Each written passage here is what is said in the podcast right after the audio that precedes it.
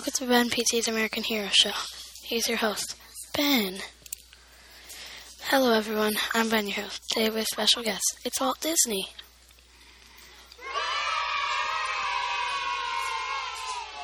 Hi, I'm so glad I'm here, Ben. Thanks so much, Walt. That's what I've been doing in your day.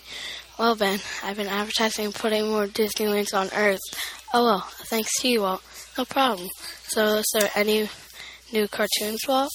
Well, I've been adding more to Silly Symphonies and Mickey Mouse. Cool. I really like Silly Symphonies.